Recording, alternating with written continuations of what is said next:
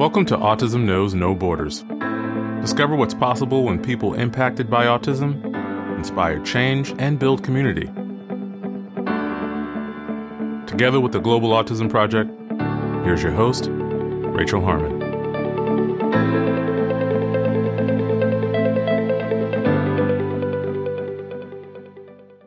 Hello, everyone. Our guest today is Chris McDonald, an educator, designer, and social entrepreneur from Sydney, Australia. Chris is the founder and CEO of PixiePal, a light tech communication tool for all ages, abilities, and settings. In today's conversation, we discuss the level of autism acceptance and inclusion in Australia, why Chris is passionate about working with the autistic population, PixiePal's mission and overall vision, communication as a human right, limitations of high tech devices, some do's and don'ts of using augmentative alternative communication, or AAC, and advice for parents and teachers who feel stuck when their students aren't progressing. In this episode, discover what's possible when communication is made available.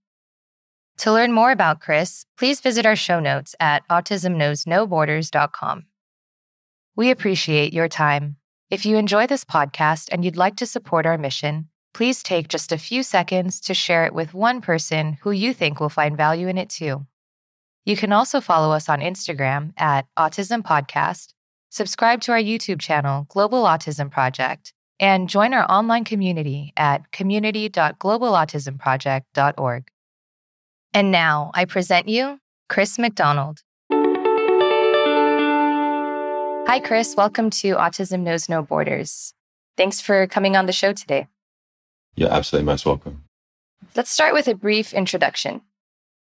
Absolutely. So, my name's Chris McDonald. I've been working in the disability sector for pretty much since I left high school, or definitely since I left high school. It's always been a passion of mine. I've been teaching for almost 20 years um, in the special needs sector in, in New South Wales, which is a state in, in Australia.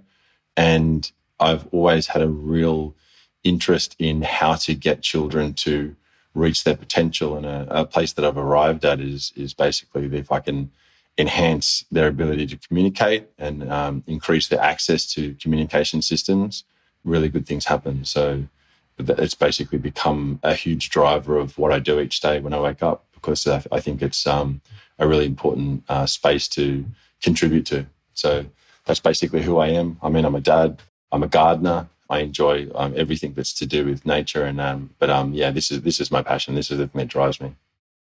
Nice. Well, we've had some guests from Australia come on the show before, but I'd like to hear your perspective of what you think the level of autism acceptance and just awareness overall is in your area. Yeah, yeah, yeah. So definitely, I mean, Australia's a, Australia's a big place, and there's we haven't, you know, unlike a lot of places, like say in Europe and in the States, we've only got a few big major cities. We're a very big land mass with a couple of big major cities. The largest populations are obviously Melbourne and Sydney, where I'm based in Sydney. And I've got to give Australia its credit because, you know, we have, as a society and as separate communities, you know, really pumped in a huge amount of funding and priority to disabilities, um, including autism. And there's just in the last, oh, you have to, I'd have to Google it, but you know, I think it's called the NDIS, which is called the National Disability Insurance Scheme, which came out, I'm going to say four years ago, five years ago. And it was a huge, huge step that the government took to try and place the control into the hands of, of parents and families as far as access to money goes. And then the access, that, that, that money was able to be deployed into you know, paying speech therapists, paying occupational therapists, paying physiotherapists, um, purchasing equipment, and just basically accessing whatever they felt that their child needed. I guess that's in a child perspective, and then also, you know, adults, you know, with d- different disabilities, including autism, all of a sudden had control over what money they were getting and also how they were, they were spending that money. And so that's really changed the landscape as far as funding goes, which I guess you know in, in many people's circumstances is, is, is quite an important thing. And there's been a lot of support put in around that NDIS scheme, an enormous amount. Like we're talking, you know, billions of dollars that have that have been spent on it. From an educational perspective, we have many schools that are autism specific. We have many special schools. There's a, a constant dialogue and discussion going on around inclusion and integration, you know, and best practice. There's a really, really strong link between educational institutions, um, like as in schooling institutions and and um, universities. So it's yeah, I, I would say I would I would give I would give Australia probably an A as far as just its its priority and capacity to address some of the needs. Obviously, like everywhere in the world, you know, there's there's a lot of we've got a, lot, a long way to go. But I think that we are, are, definitely, and we're a very small population as well. Like, let's not pretend that we're, you know, the you, have got situations in. I, I, think the the population of California is is larger than the population of Australia. So it's not we're not talking about that amount of people, but we are as a, as a society, I think, very aware, accepting, and also keen to make people's lives who have been impacted or shaped by by disability, including autism. You know, I, I, think we are really trying to address that. So I think we're doing a great job with that. Yeah, I've heard a lot of great initiatives being done in Australia, and I know that there's a big emphasis on the neurodiversity movement over there too, and kind of looking at disability from the social model instead of the medical model. Yeah, definitely. Would you say that that's played a big role in kind of shaping acceptance? Yeah, I think it has. And I also think that, you know, I, think a lot of people want to get on the back of private business and sort of, you know, boohoo the way they kind of treat things. But I mean, there's a, there's a huge, um, I guess it's the equivalent of in the States of, of Walmart. It's a company and it's basically a supermarket. And they have a thing um, once a week where they dim the lights and turn the music down I'm not actually sure of what the what the phrase is, but it's it's basically autism friendly, you know, or, or disabilities friendly. So mm-hmm. it's that type of thing on, on, that level of private business. You know, I guess that's a good example of kind of the the, the level that it's it, it's being addressed at. You know, um, yeah. And there's always a lot of stuff in the media about how to set things up in a way that are, are, are inclusive. You know, and I mean, inclu- inclusion's a very complicated thing if you're not coming from this space and I think that we've, as a group of people, we've done a good job in, in getting people to understand, you know, for someone who I've got lots of friends here who don't have children with disabilities and don't work in the space, like they, they work in building or banking or whatever. And they, when I have conversations, they're like, oh, yeah, I saw this thing. Or, do you know what I mean? Like, it's part of culture. And, mm. and I, I think that, that that is a pretty good place to address it from on, on a very sort of macro level. And I think that's been done, been done quite well. Nice. So, on the topic of inclusion, I'm interested to hear because so I'm a BCBA board certified behavior analyst and I have a, some experience working in schools back in California and there was this school district Berkeley in the north.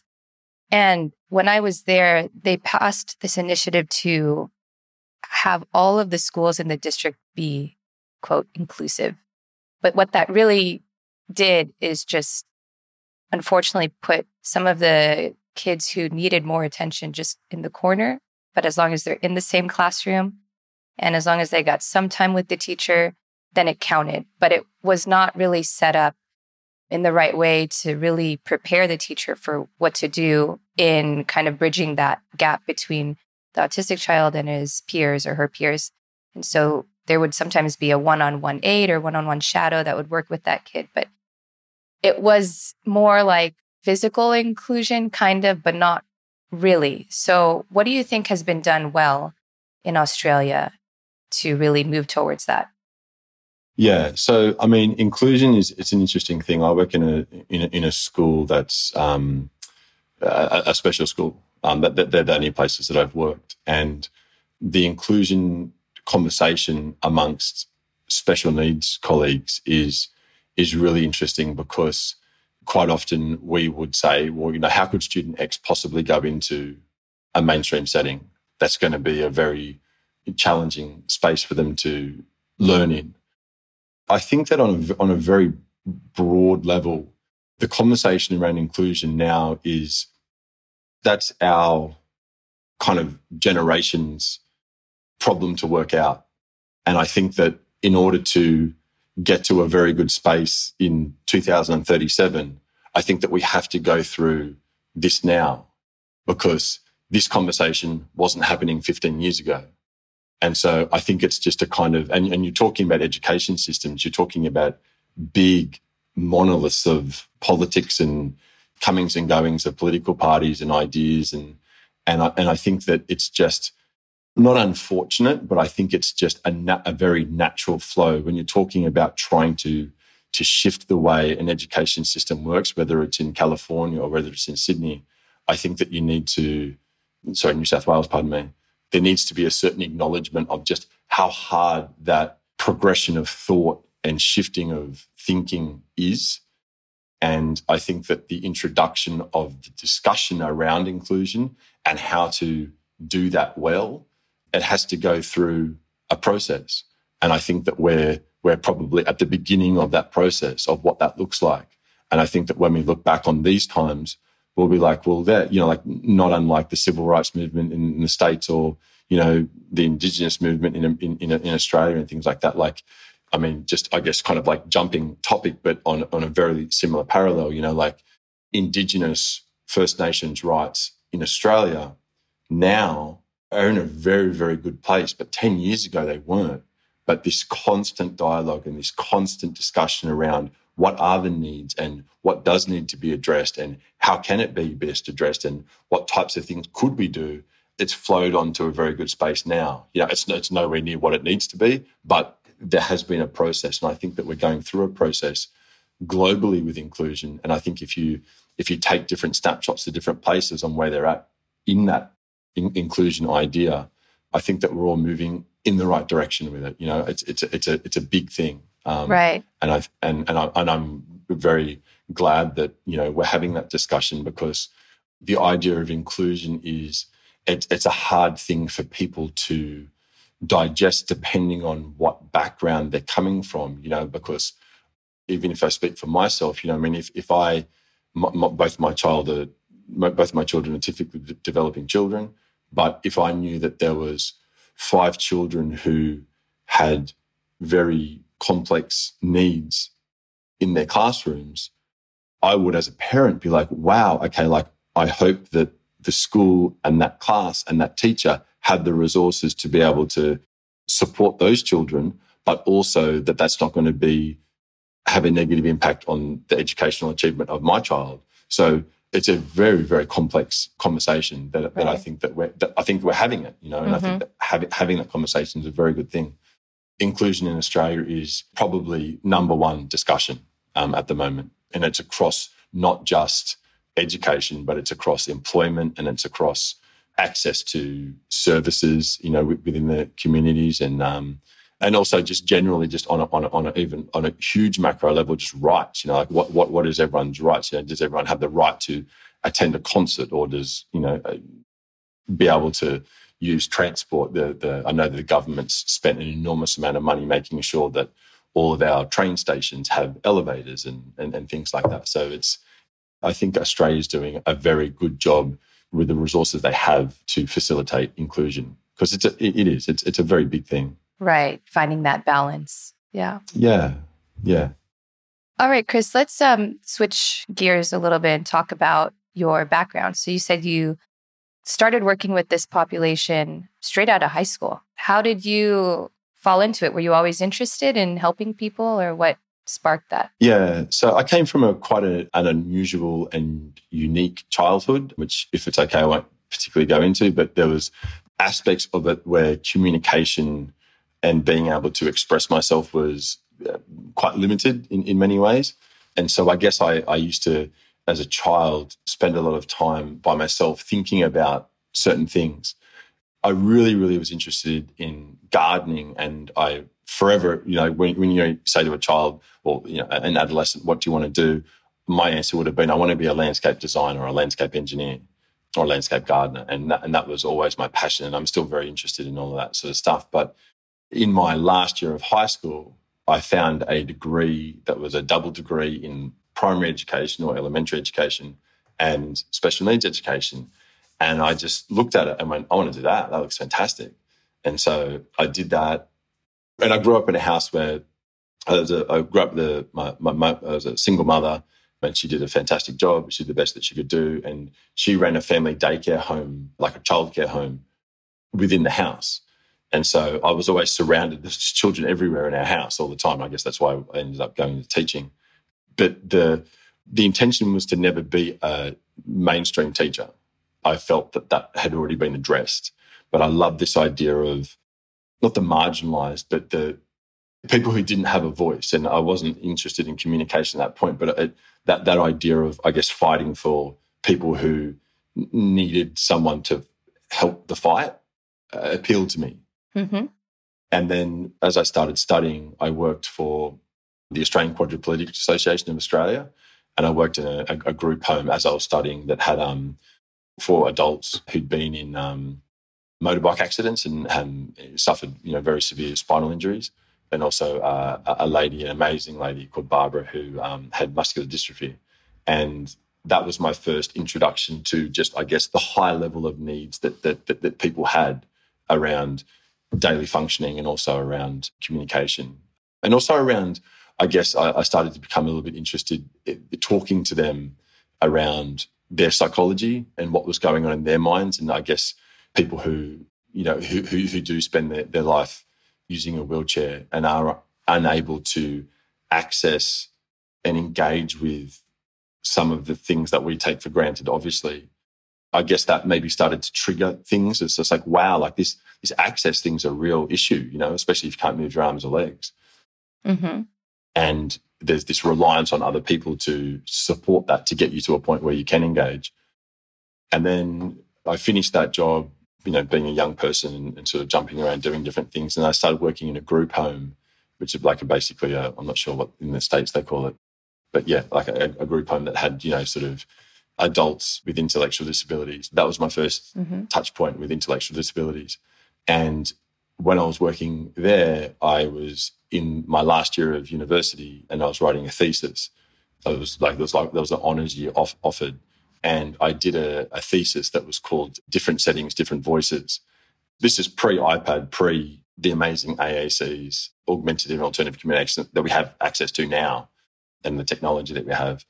And I started to realize that there was adults that were these these guys I was working with who were just the coolest people ever, and they were going between their home and their day programs and this respite home. And they were all non-verbal or non-speaking and none of them had communication systems. None of them had any way to communicate at all. And everyone was just deciding on what they wanted. Mm. And I was just like, wow, this is weird. Like, and I was kind of generating these thoughts. I don't know if you've ever had this experience where you like, you read something and you think, I've thought that you know. Mm-hmm. So I started to read up on it just just by myself, and, and like as I was doing this thesis, I just started to get into it. I was just like, this is exactly what I'm thinking. Like this is this is not okay, you know. Like, and so I guess that was the beginning of this interest in in disabilities and communication, and and the way that you know does does someone if someone is able to communicate, do they have a disability? Do you know what I mean? Like, and, and like, what does disability even mean? Mm-hmm. And, and so it sort of started getting me thinking kind of in, in, in, a different space around that. So and then I got a, uh, an honours distinction in my degree, and I was a targeted graduate out of university. And I went into school and you know worked my butt off. And like I was saying to, to to you and Molly the other night, like I can't play instrument and I can't speak other languages, and I would love to learn both of those. But I'm a very good dad. I'm a very very good special needs teacher because I I have a, an ability to connect with young people and an ability to understand their changing needs as they develop. And that's something that I pride myself on. And I think that that's why I've, you know, me and my wife have come up with what we've we've come up with. Yeah. Um, so yeah, I've, so I've been working and doing that for 20 years and, and, and, and loving every minute of it. It's, it's, it's tough, but it's, it's a good day. Yeah. It's a different day. That's for sure. well, something we like to talk about at the Global Autism Project is your passion station.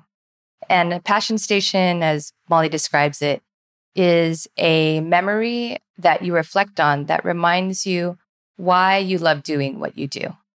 And it could be related to a specific person or an event, a place, maybe.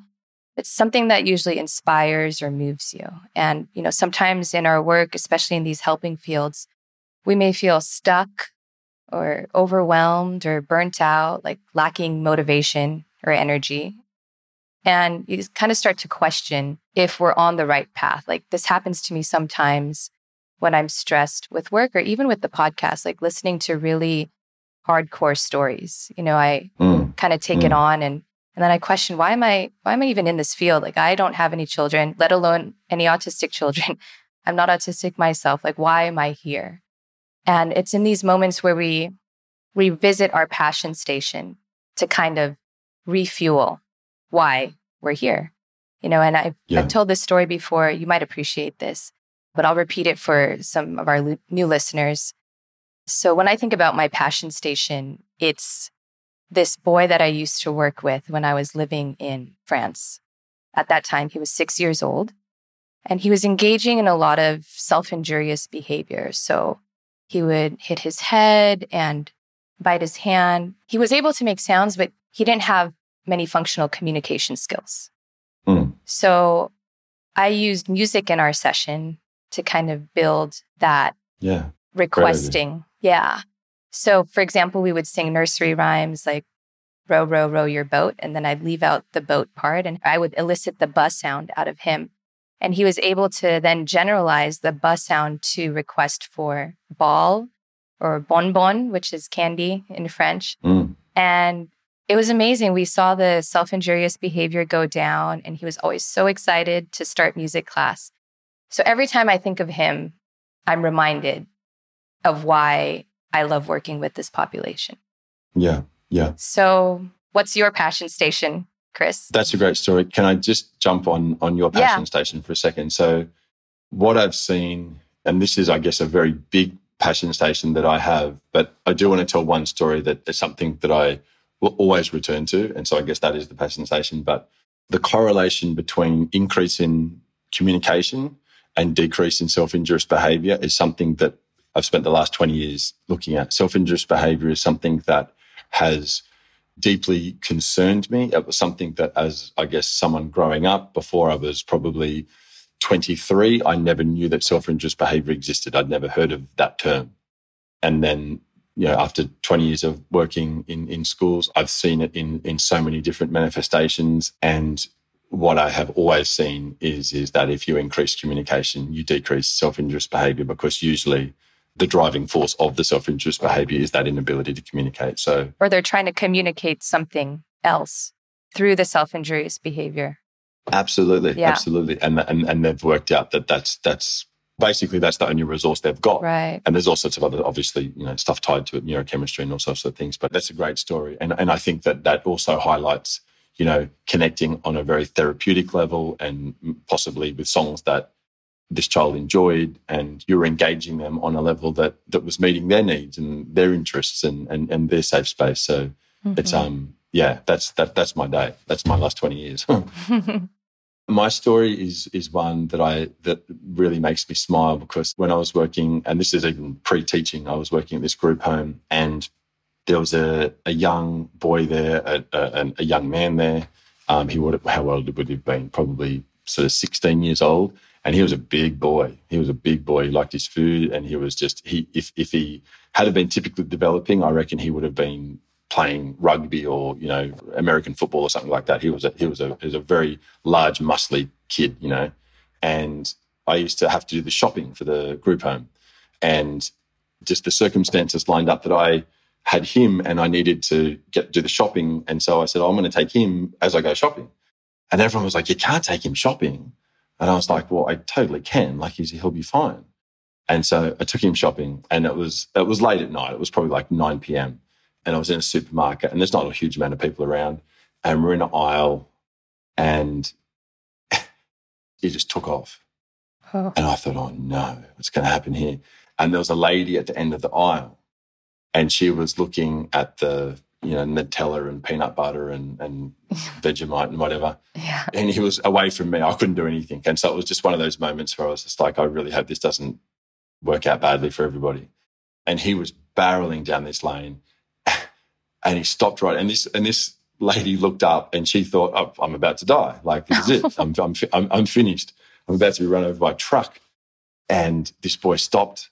This young man stopped and he took a jar of honey off the shelf and he held it right in front of her face and he went, honey makes you funny. and this lady was just like, oh.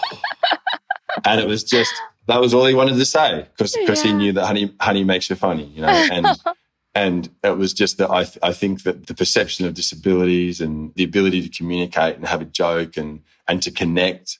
And you know, so I was just like, wow, like you know, like what are we all worried about? You know, like why is this such a big deal? And like to be fair on me, I was I was in my twenties, you know, like and but that that really sticks with me because it was it was something that I thought something different was going to happen, and he showed me that not only was that not going to what I thought was going to happen happen, something very funny and very beautiful was going to happen, and Yeah. and so yeah, I, I think that that that's shaped me a lot, and and I and I think that in when you work with these young people who have these challenges, you realize that they actually, and I'm sure that you know what what you were talking about that child that you were working with, they teach you an awful lot about not only about what they're capable of, but also of what you're capable of. Hmm and how how your ideas perhaps have been shaped and need to be reshaped by them and by you you know as as you move forward with them. And i, I think it's really yeah it's really important to when i work with a lot of young teachers i try and get them to understand that you know just just be careful with what you're going into and i guess even similar to what we're talking about before you you know you started recording you know like you've got to be very careful about over analyzing and over researching and and thinking that you've got the point on everything. You need to be open to possibilities that maybe you haven't entertained. Um, So Yeah. yeah, that's that's that's definitely honey, honey makes you funny. I'll, Honey makes you forget it. funny. That's so sweet. Pun intended, actually. Love it. I don't know if I'll ever look at a jar of honey the same now. no, I, I don't.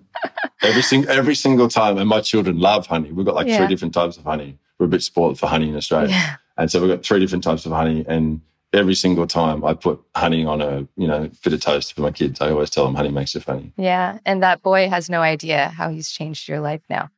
No, not at all. Not at all. And he probably still says it. Yeah. That was a cool moment. All right, Chris, let's talk about Pixie Pal. Could you describe what Pixie Pal is, just so our listeners know what we're talking about here? Like, describe physically what it is. Definitely. And and I, I thought to myself prior to this conversation that I was going to bring one, but I can't I can't be that person and I'm not that person. And so I, I will describe it. But but what I also will describe is is that light tech, they don't call them low tech. I guess the, the better term is light tech. Okay. Low tech implies like less, you know, but light tech is equally as important as high tech. Yeah. And so, yeah, that sort of terminology is something that I learned as well. That's and, and it sort of makes sense as well. Do you know I mean, there's nothing wrong with. It's kind of like saying a laptop's high tech and a, a, a pen and pad is low tech, but it's not actually. A pen and pad's fantastic. Do you know what I mean? Yeah. yeah. It's just a different version. Right. Uh, It's not about Pixie Pal. It's about light tech. It's about access. It's about it's about all AAC. But having access to both high tech and light tech is the best case scenario. If high tech is not an option, having access to any type of light tech is really, really important. And I've just come in, and my wife has come in with this product that that does fit in really well with light tech, and it's a housing for light tech. So basically, Pixie Pal is a plastic folder with three pages that are double sided. And it's about the size of an iPad. And it can be worn like a bag over your shoulder. So the child or the individual using it can, can walk around with it. And, it, and it's their communication system. It's not a laminated piece of paper up on a wall in a classroom or a therapy room. It belongs to them. It's their communication system. And that's a very important point to digest that, that the communication system belongs to them the same way your words belong to you. I'm not in control of your words. I don't get to hold your words. You get to hold your words and speak your words. And so having a communication system that belongs to that person is a very, very important thing. And that had never been done before. There's PODD books, but PODD books are this thick. PODD books are great. PODD books are fantastic. But for someone to create a PODD book is, is, is a lot of work. And there's a lot of laminating and there's a lot of complexities around that. Hmm PODD books are great. There's, there's, this is not a judgment on PODD books. But there needed to be a system that was easier to implement and easier to put together and easier to use. So Pixie Pal, they- they're, they're double-sided pages, and basically you can pop out each page, and it peels apart, kind of like two takeaway container lids, and they peel apart, and you can put inside them any type of paper. You could put in the, like the, the back of a cereal box that was cut out and you were, and you were drawing on the back of it. And you could put it in, you close them up and it seals. It's pretty much watertight. And then those plastic sleeves snap back into the three pages. So you end up with six pages of whatever you want. Now, the way it's being used is it's being used in a multitude of ways. A lot of people are taking screenshots from their AAC apps that they're using. Oh, okay. And putting them into the Pixie Pal. A lot of educational people are using you know, like they're, they're, designing lessons around like volcanoes or, you know, going to the beach or whatever. And the children can interact with them using a whiteboard marker. You can draw a whiteboard marker on it. So it's not electronic. There's, there's no, there's, there's no batteries in it. It's just made of plastic. So it's a housing. It's a, it's a housing for visual supports. And that really doesn't sound so groundbreaking, but what is groundbreaking about it is, is all of a sudden children who don't have access to high tech or do have access to high tech, but not in all situations, now all of a sudden do have access to their words. That is what's groundbreaking about it because now there's a system, that there's a housing that, that anything can be put into and that that individual that can be customized with in whatever language, whatever symbol sets, whatever has been chosen can be put into it. And that, and that had never been done before. I'm not sure why it had never been done before, but we did it. And we're so proud of it. And we're so excited with all the people that we've collaborated with and that we continue to meet around just how powerful that is because it's super empowering. Yeah. What made you decide to start that? So iPads got invented and, and who would have ever thunk it, you know, that, that this amazing bit of technology would be invented that was a touchscreen. You all of a sudden you didn't need a mouse. And that really fundamentally changed the world for everybody, especially in the disability space and especially in the communication space.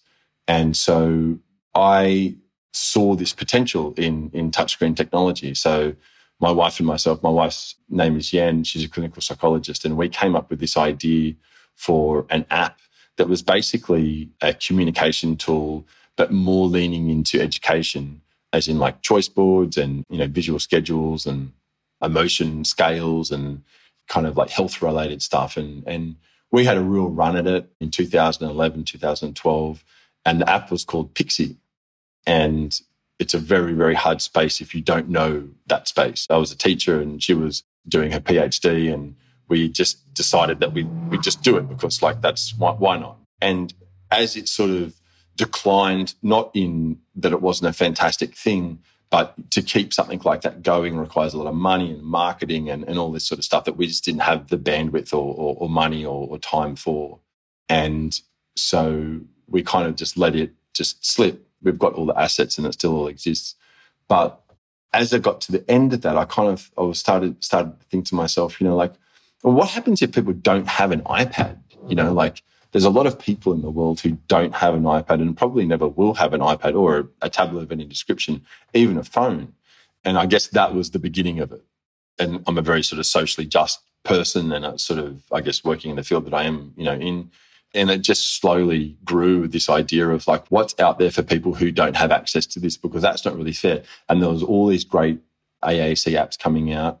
I remember in Australia, Proloquo2Go was this kind of this first whoa, like this thing's amazing. You know, like that was yeah. the first one to really kind of hit Australia and, and take off. And there was children walking around with it, and it was this accepted sort of thing with speech therapists and things or SLPs. But this niggling of of you know, well, this sort of seems unfair, you know. And then I started to get into this space with my wife with like it was like, well, then what happens if even if you do have an iPad, but you're in a situation where you know you can't charge your iPad or you can't take your iPad because you don't want it to get damaged or wet or, or something like that. And so, you know, obviously pre iPad, the go to for, for most special schools and most parents and most therapists was laminated pieces of paper. Laminated pieces of paper are fantastic and they're quite time consuming to, to make and, and all this sort of stuff. And so it just started to, things just started to sort of click into place. It's kind of like, okay, like we've got this and it just got to a point where we started to sketch out designs and my wife's a very clever person and, and, I've got a reasonable brain. And we just sort of came up with this idea and it just, and it evolved and we did prototypes and things really sucked and, and we changed things and we, we put it to people and we had, you know, I've got a, I've got a collection upstairs of all these different prototypes that we made, all self-funded, all just, just grinding away at night and just, just mucking around with things. And, and it kind of tipped over into a space. I guess you there's a lot of discussion around the, the, the term tipping point. I guess the, the tipping point was like, well, if we've come up with this idea or this concept, it was an idea, but it was more kind of like conceptual in like, like what it could do for people. And it was almost like we couldn't turn back and let it go. And there was like this, this weird obligation that we needed to somehow keep this going and, and see where it landed. And what we realized was that it was going to be a very, very powerful tool, not only for a place like Australia, but, you know, I started to connect with people in Cambodia to start off with and, and all these different places where there was no option to have high tech.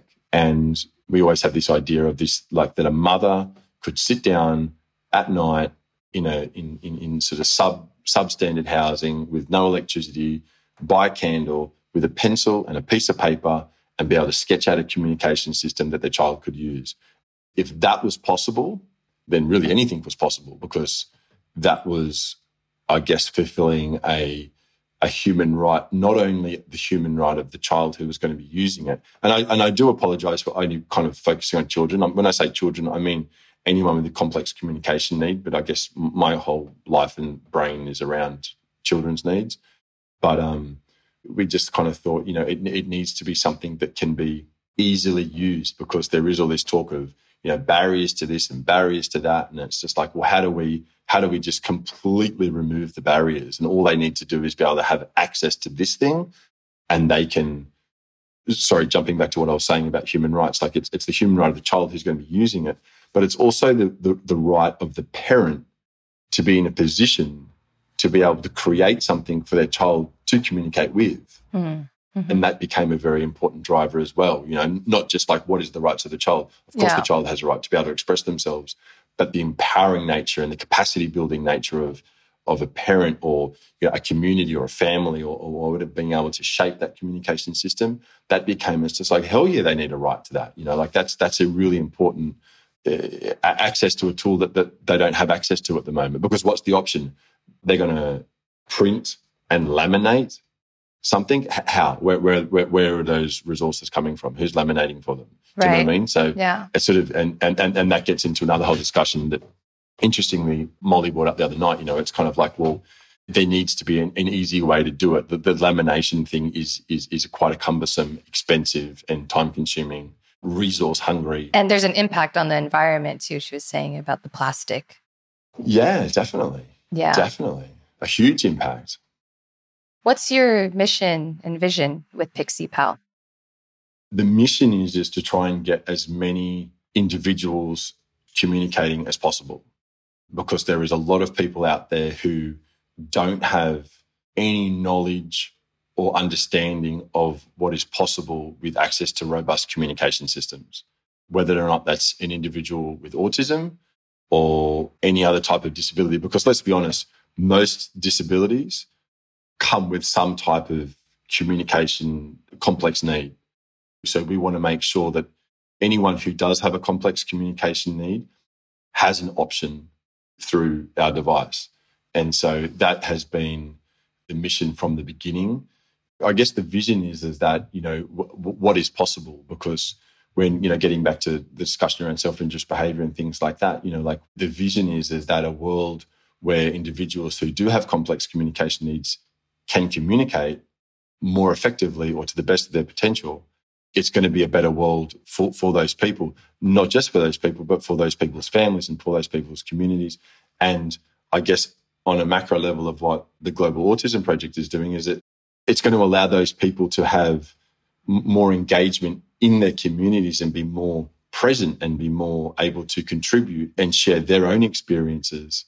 Uh, not unlike what this podcast is, it's it's giving people a voice. You know, it's it's it's providing a, a conduit to the way they're thinking and the way they're feeling and what their experience is. You know, I think that that's the only way to to have inclusion and to have acceptance. It's it's to it's to give the people who we're talking about that should be included or should have acceptance, giving them a voice is is very important. And I think that when you're non speaking or non verbal, you don't have a voice. My partner in the States, Brandy Wentland, who's an amazing SLP who's done some just fantastic things. And Pixie wouldn't be where it was without her. She has a company called We Speak AAC, and many of her, you know, amazing friends and colleagues that work with her are AAC users. And their voice is so important, you know, in, in these conversations. Yeah. So yeah, Pixie is about inclusion and how, how, how to include through through providing you know uh, communication and giving people a voice. Yeah. What would you say are some do's and don'ts related to AAC that you've learned over the years?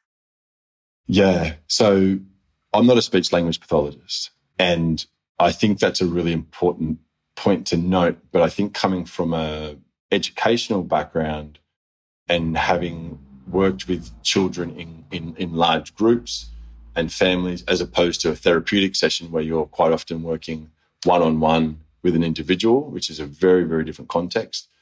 I think that the do's are to start and to begin the journey of what is possible with increased communication and what that looks like in your setting and whether or not that's in Kenya or whether or not that's in Berkeley, California, it, it needs to have a starting point.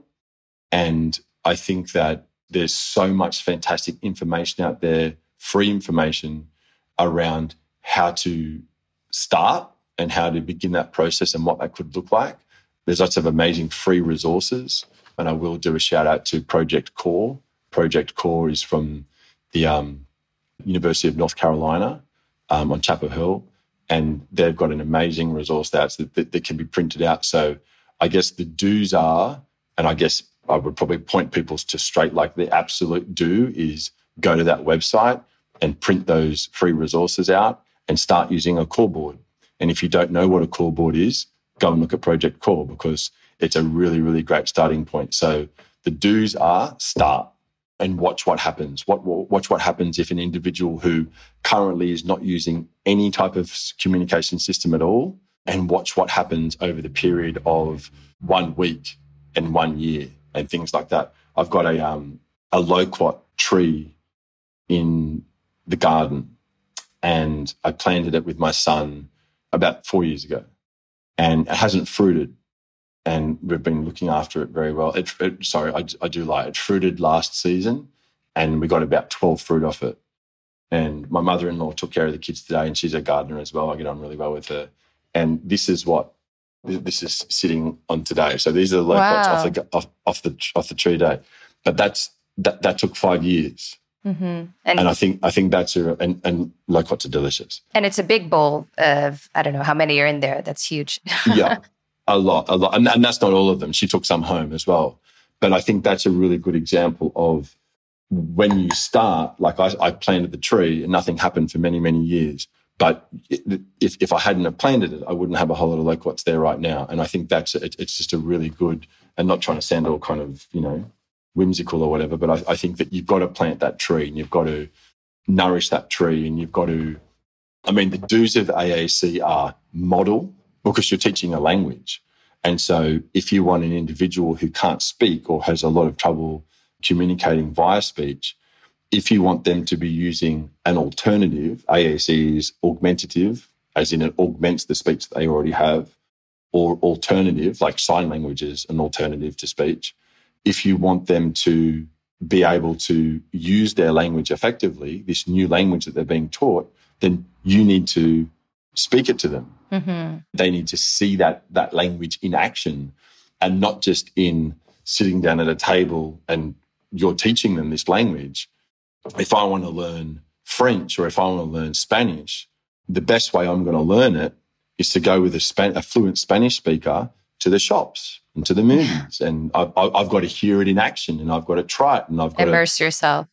Yeah, yeah. But, but, but I, but I have to hear it modeled and, and mm-hmm. I have to mm-hmm. also believe that me learning Spanish is really important and that there's a high value being placed on me being able to speak Spanish because it's going to help me engage with my world.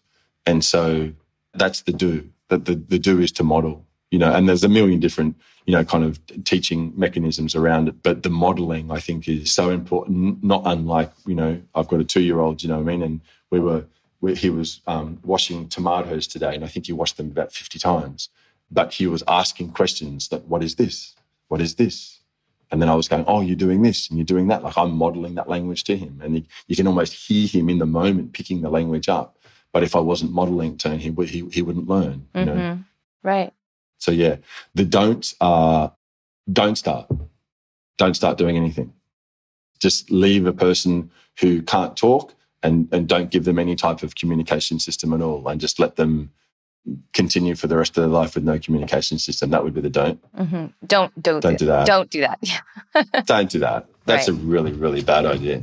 Yeah. Yeah. So just start and just just there's just so much there's so much information out there you know to try and you've just got to you just got to kind of get stuck in and, and and just realize just how important language literacy communication connection i think that's a i, I guess i have been talking a lot about this lately like you know it's it's not so much the communication it's the connection and you you know you can have if you think about someone that's really important to you that if something big happened in your world you would call them or seek them out so you could have a conversation with them about this event. And you have to reflect on, well, why would you seek that person out? Because you, you could potentially call anyone. You know, you could go and talk to your neighbor about it. You could communicate with them about it. That would be quite easy. So the communication is not the problem. But the reason why you want to tell them this great news, whether it's good or bad or in between or whatever it is, the reason why you want to tell them that is because of the connection that you have with them. Mm-hmm. And that's why you want to share that information with them. So the communication is not the problem; it's the connection. And so the the, the individual who's learning AAC needs to have that connection with the person teaching it to them. And I think that that's a really fundamental part of of just teaching in general. You know I mean? There has to be that trust and rapport and support and having the individual feel that they can stuff it up or that you can stuff it up and that's going to be okay because, you know, tomorrow's a new day and you just kind of you just kind of push on but that connection drives drives the communication it's not it's not just the communicate just just the communication yeah that makes a lot of sense all right chris i'd like to close with one last question what advice would you give to families or professionals who might be feeling stuck like maybe they've started the process they have a pixie pal already they've put in their core board or they have a program, but now they're just, they feel like they're not making any progress or they find their child becoming really frustrated. What would you say to them?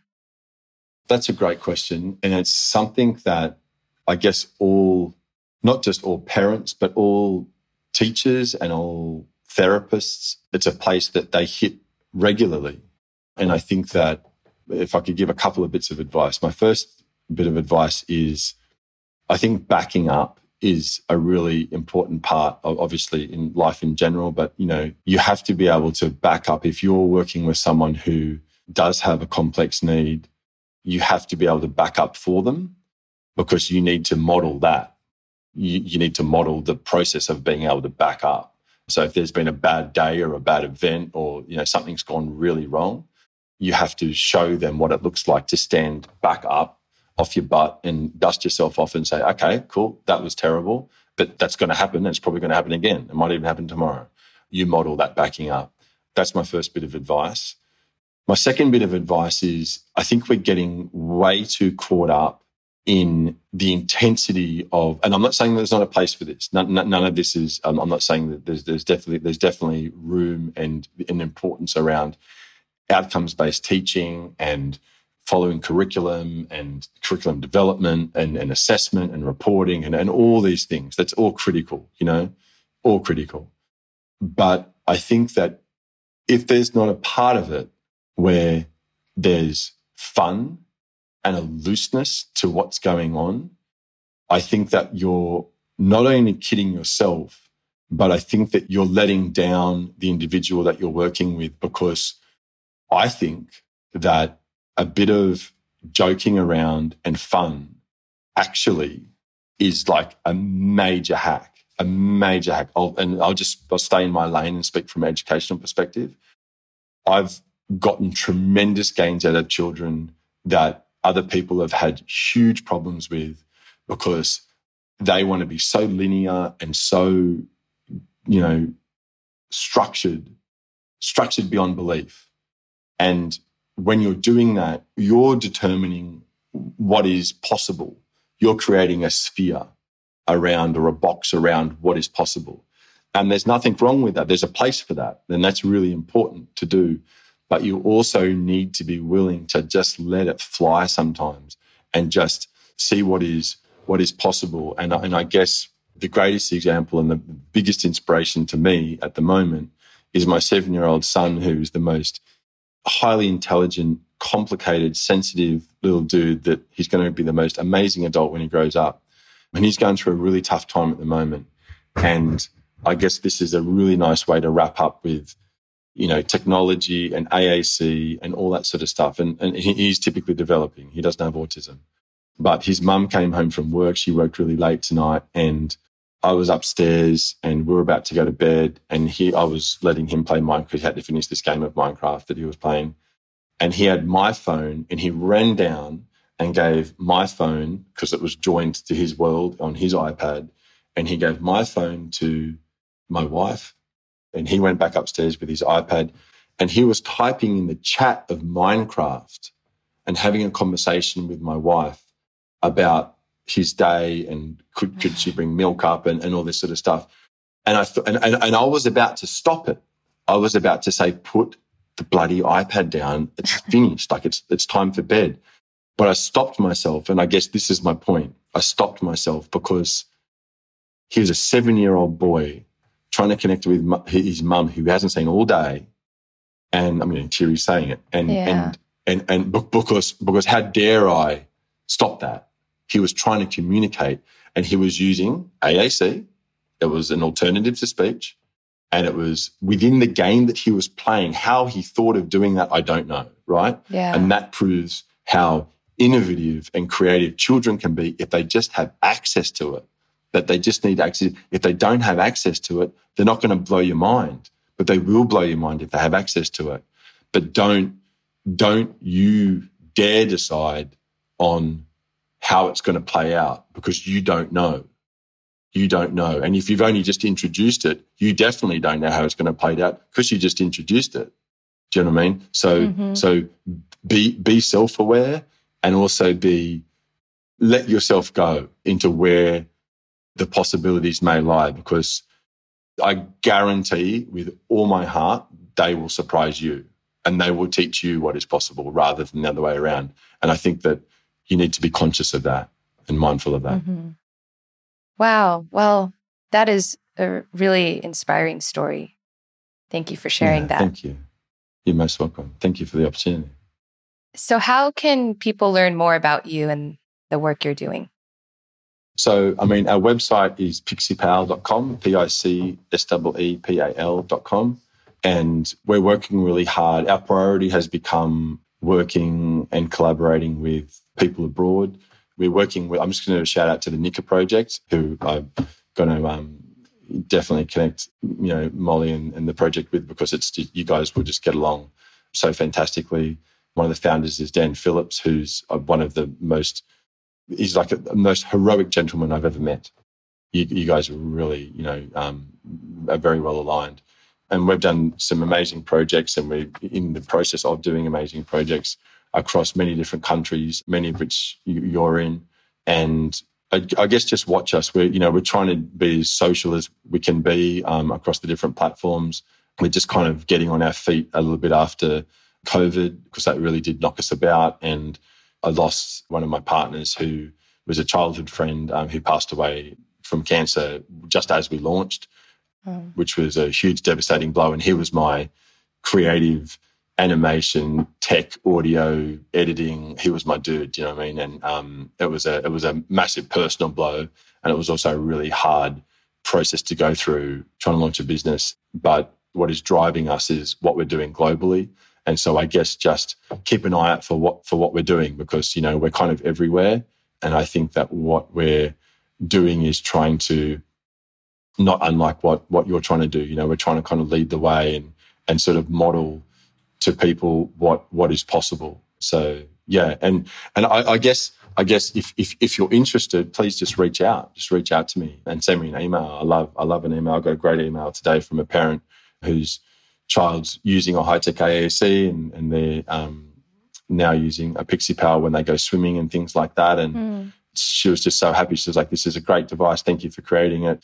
my kid's five years old and he loves it. And, you know, he, we, he hasn't up until this point been able to communicate when he's in the pool and now he can. And so thank you. Do you know what I mean? And like that, and that, yeah. that, that's enough. I don't, I don't need much more than that.